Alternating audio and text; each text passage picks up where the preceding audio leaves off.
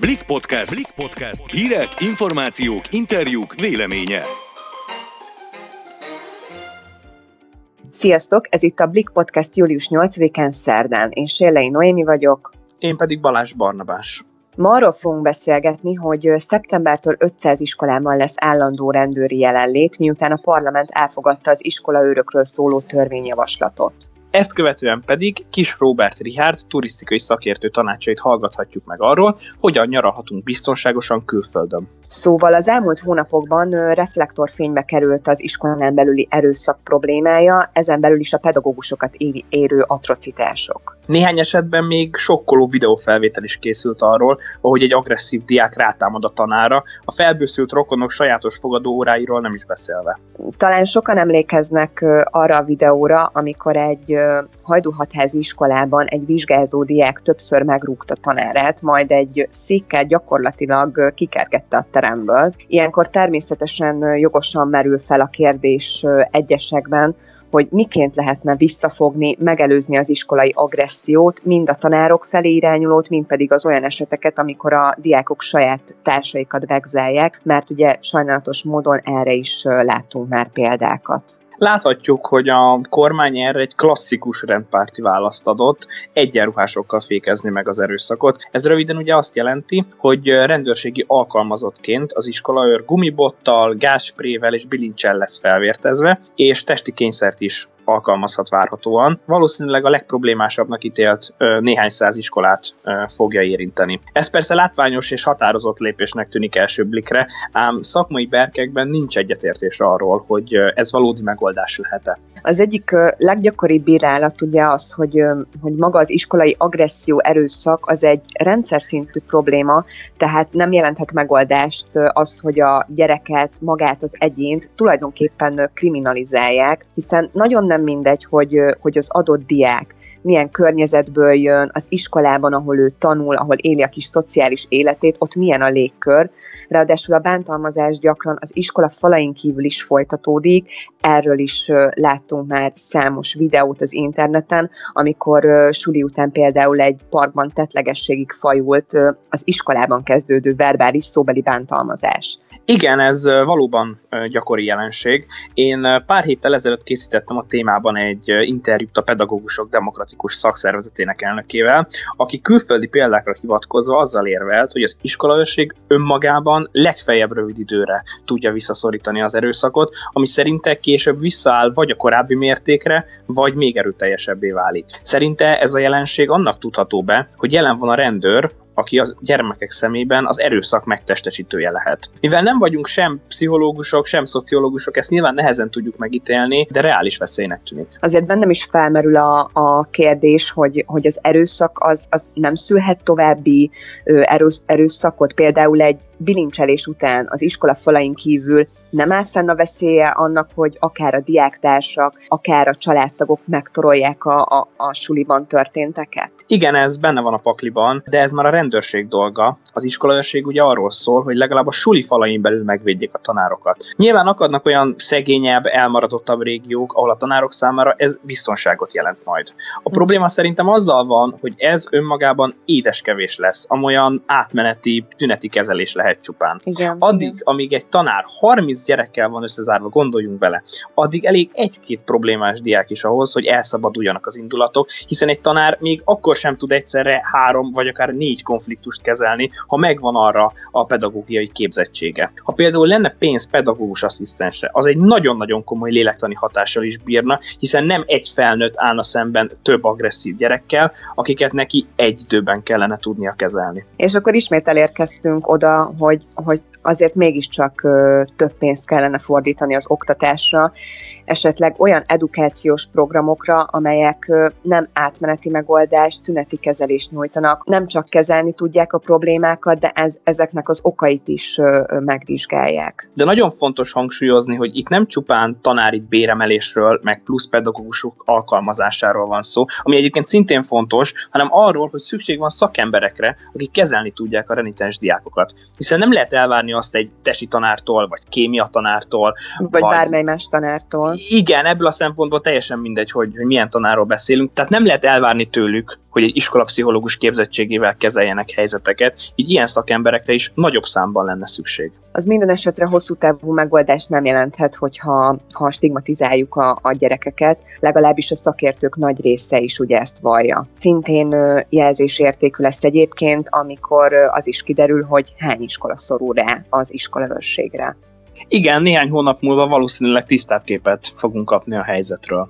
A folytatásban Vajta Zoltán kollégánk egészen más vizekre elvez. Arról beszélget Kis Robert Rihár turisztikai szakértővel, mire figyeljünk oda, ha Balaton helyett mégis inkább külföldre mennénk nyaralni szakértők már nem javasolják, hogy külföldre utazzunk, különösen Horvátországban, mert hogy annyira megugrott a fertőzések száma. Bulgáriából is rossz híreket lehet hallani, Görögországról még egyelőre nem. Vannak-e külföldön a kedvelt nyaraló helyeinken olyan helyszínek, olyan nyaralási módok, ahol mégis legalább olyan biztonsággal tölthetjük el a szabadságunkat, mint itthon akár a Balatonparton. Gondolok itt a horvát tengerpartokra, hogy ott nem feltétlenül találkozunk tömeggel. Merre tudunk nyaralni még biztonságosan a Covid helyzet ellenére? Hol tudjuk megúszni a tumultust és a, és a zsúfoltságot? Mit javasol? Azt gondolom, hogy elsősorban az egészségügyi szakemberek feladata az, hogy próbálják megvédeni az emberi életet, egészséget. Következésképpen mindig eh, rájuk és a kormányzati intézkedések betartására kell elsősorban ügyelni, hozzátéve, hogy eh, azért jó tehetséggel senki nincs megáldva, tehát azt gondolom, hogy a jelenlegi járványügyi helyzetben egy eh, turisztikához értő kommunikációs szakembernek elég nehéz azt megjósolja, hogy hova menjünk úgy, hogy ne legyen semmilyen baj tehát eh, azért ezt figyelembe kell venni egy ilyen interjú esetében. A másik dolog, hogy nyilván azért sok információ birtokában vagyunk, látjuk azt, hogy eh, a különböző kormányzatok milyen intézkedéseket tettek, hol, mik a hírek, milyenek a foglalási adatok, és ez alapján azért kialakíthatunk egy viszonylag eh, realisztikus képet a mostani nyaralásokról, nyaralási szokásokról, és akár adhatunk tanácsot is. Hol tudunk úgy nyaralni, és milyen módon tudunk úgy nyaralni, hogy ne találkozzunk több emberrel, mint mondjuk itt Magyarországon. Nyilvánvalóan ez attól függ, hogy az adott célállomás esetében ahová megyünk, milyen szállást foglalunk, milyen programokra megyünk. Léteznek olyan panziók, léteznek olyan viszonylag eldugott helyek, ahol nagy valószínűséggel biztonságban tölthetjük majd a külföldi vakációnkat is, hiszen nézzük meg, hogy hol lehet egyáltalán veszélyes adott esetben egy külföldi nyaralás. Hát nyilván a zárt helyeken elsősorban. Mindegyik kutatás azt mutatja, hogy ott van a fertőzések jelentős része, és sokkal kevesebb a kockázat akkor, hogyha szabad levegőn történik bármilyen találkozás másik emberekkel adott esetben.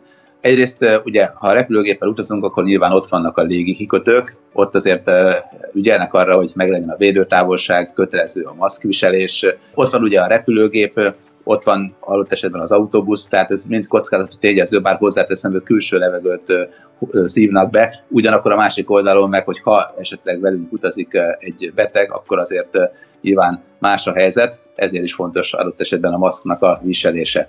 Az autós turizmust egy picit azért felfuttatja a Covid vírus utáni helyzet, de hát azért mondom, hogy idézőjelesen csak, mert azért láthatjuk azt, hogy most minden eredménynek örülünk, hogy ha tavalyi adatokat nézzük, akkor szinte mindenhol azt látjuk, hogy csökkent az utazóknak a száma, és hogyha egyáltalán mondjuk belföldön van egy kis mozgás, akkor azt már nyilván pozitívan tudjuk értékelni. Összességében, hogyha átmegyünk mondjuk a határátkelőhelyen, és eljutunk egy olyan területre, adott esetben autóval, ahol viszonylag kevesebb turista mozog, ahol azért nem a világ minden részéről, ahonnan már lehet egyáltalán utazni, és ereglettek össze a turisták, akkor vélhetően az egészségügyi kockázatunk kisebb, tehát nem mindegy az, az sem, hogy milyen szálláshelyet foglalunk. Azt gondolom, hogy ami miatt sokan azt mondják, hogy a belföldi turizmus az most alternatívája a külföldi nyaralásnak, noha tengerre vágyik a magyar, azért mégis érdemes ebben elgondolkodni. Nem is csak az egészségügyi nehézség, hanem elsősorban az, hogy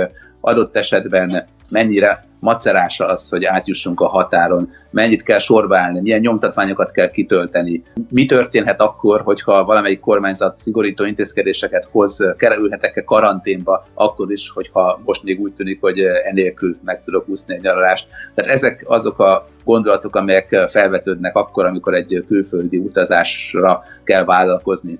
Én azt hiszem, hogy azért nem szabad elmondani, hogy mindig nagy általánosságokban beszélünk, hogy akkor utazzanak az emberek, vagy ne utazzanak az emberek, de ne felejtsük el azt, hogy az életkortól, az egészségi állapottól, a habitustól sok minden függ. Ha például egy egyetemista csoport elindul egy autós túrára egy világított toronyba, mondjuk Horvátországba, akkor azért annak különösebb kockázatát nem látom, azért mondom, hogy világított torony, mert nagy újdonság volt, hogy a horvát tengerparti szakaszon világított toronyokat is ki lehetett már vérelni. A másik oldalon viszont 70 év fölötti anyukámnak nem javaslom, hogy most utazzunk külföldre, hanem inkább mondjuk Szentendrén vagy Sopronban, a szülővárosomban sétálgassunk adott esetben. Ebből a szempontból ez mindenképpen megfontolandó, de ha családdal utazunk, hogyha nagyon kicsik a gyerekek például, nálunk másfél éves a kisfiam, és a feleségem mondta, hogy ráadásul gyermeket vár, nem szeretne most hosszú órákat állni a repülőtéren, hiszen még hosszabb a becsekkolás a védőtávolság megtartása és az egészségügyi ellenőrzések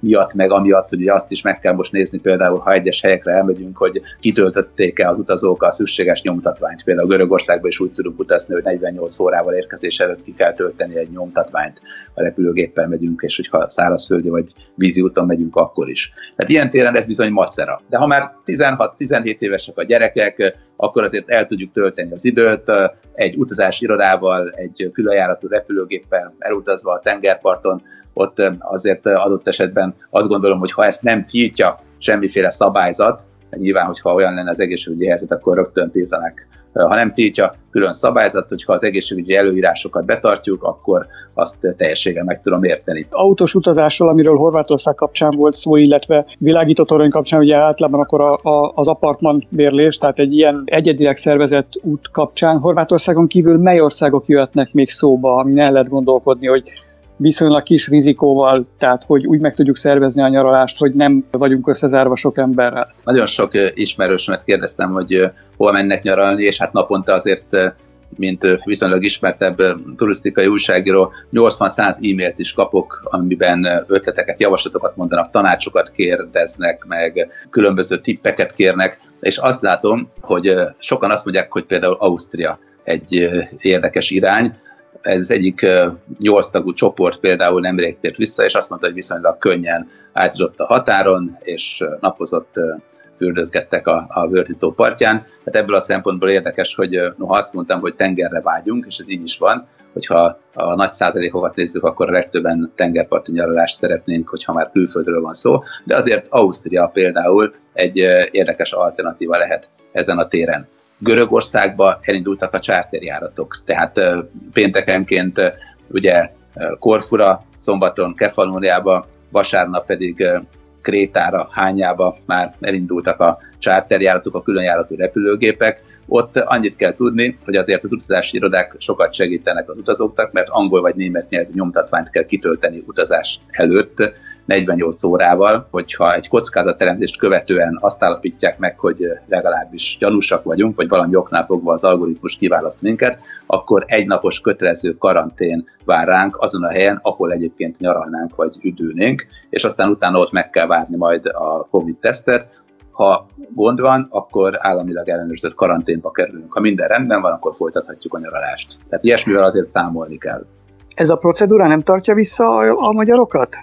Görögország? De, de, dehogy nem, a Görögországtól, hát szerintem nem csak Görögországban van ez egyébként ilyen előírás, tehát ha Ciprusra akarunk utazni, akkor is vannak kötelezettségek, de hogyha Horvátországba utaznánk, hiszen azzal kezdtük ugye a beszélgetést, akkor, ha nem is ilyen jellegű dolgot, de akkor is ki kell tölteni az Enter Croatia oldalon előre, vagy esetleg ott a helyszínen egy olyan papírt, amiben megjelöljük az úti célunkat, a mobiltelefonszámunkat, az e-mail címünket, tehát hogy a kontaktkövetés majd esetleges fertőzés esetén megtörténhessen, hogy tudják, hogy ki hol van, ezért ezt meg kell adni. Tehát most nem úgy működik, mint régen, hogy akár útközben egy mobiltelefon segítségével foglaltunk hirtelen egy szállást, vagy pedig egyik szállásról elmentünk a másik szállásról. Hát ilyen most nincsen. Tehát ebből a szempontból ez is azért macera, az is hozzájárul ahhoz, hogy noha hivatalos vélemények szerint gyorsabb lesz majd az elkövetkezendő időszakban a határátlépés Horvátországba, köszönhetően annak, hogy az interneten is ki lehet már ezt a formanyomtatványt tölteni. Ugyanakkor az ismerőseim, akik legutóbb voltak, arról számoltak be, hogy ők még bizony nagyon-nagyon sokat álltak, amikor Horvátországban utaztak mondjuk köszönöm 8 vagy 9 nappal ezelőtt. Tehát ebből a szempontból azért mindenképpen macera ez is, és bizony fel kell erre is készülni, és előtte tanulmányozni kell azt is, hogy nincsenek-e szigorítások, nincsenek-e új előírások az adott úti célt illetően, mert bizony láthatjuk például hogy akármelyik pillanatban akár kötelező karantént is bevezethet bármelyik kormányzat, tehát azért erre fel kell készülni. Köszönjük, hogy velünk tartottatok, várunk titeket legközelebb is. Sziasztok! Sziasztok!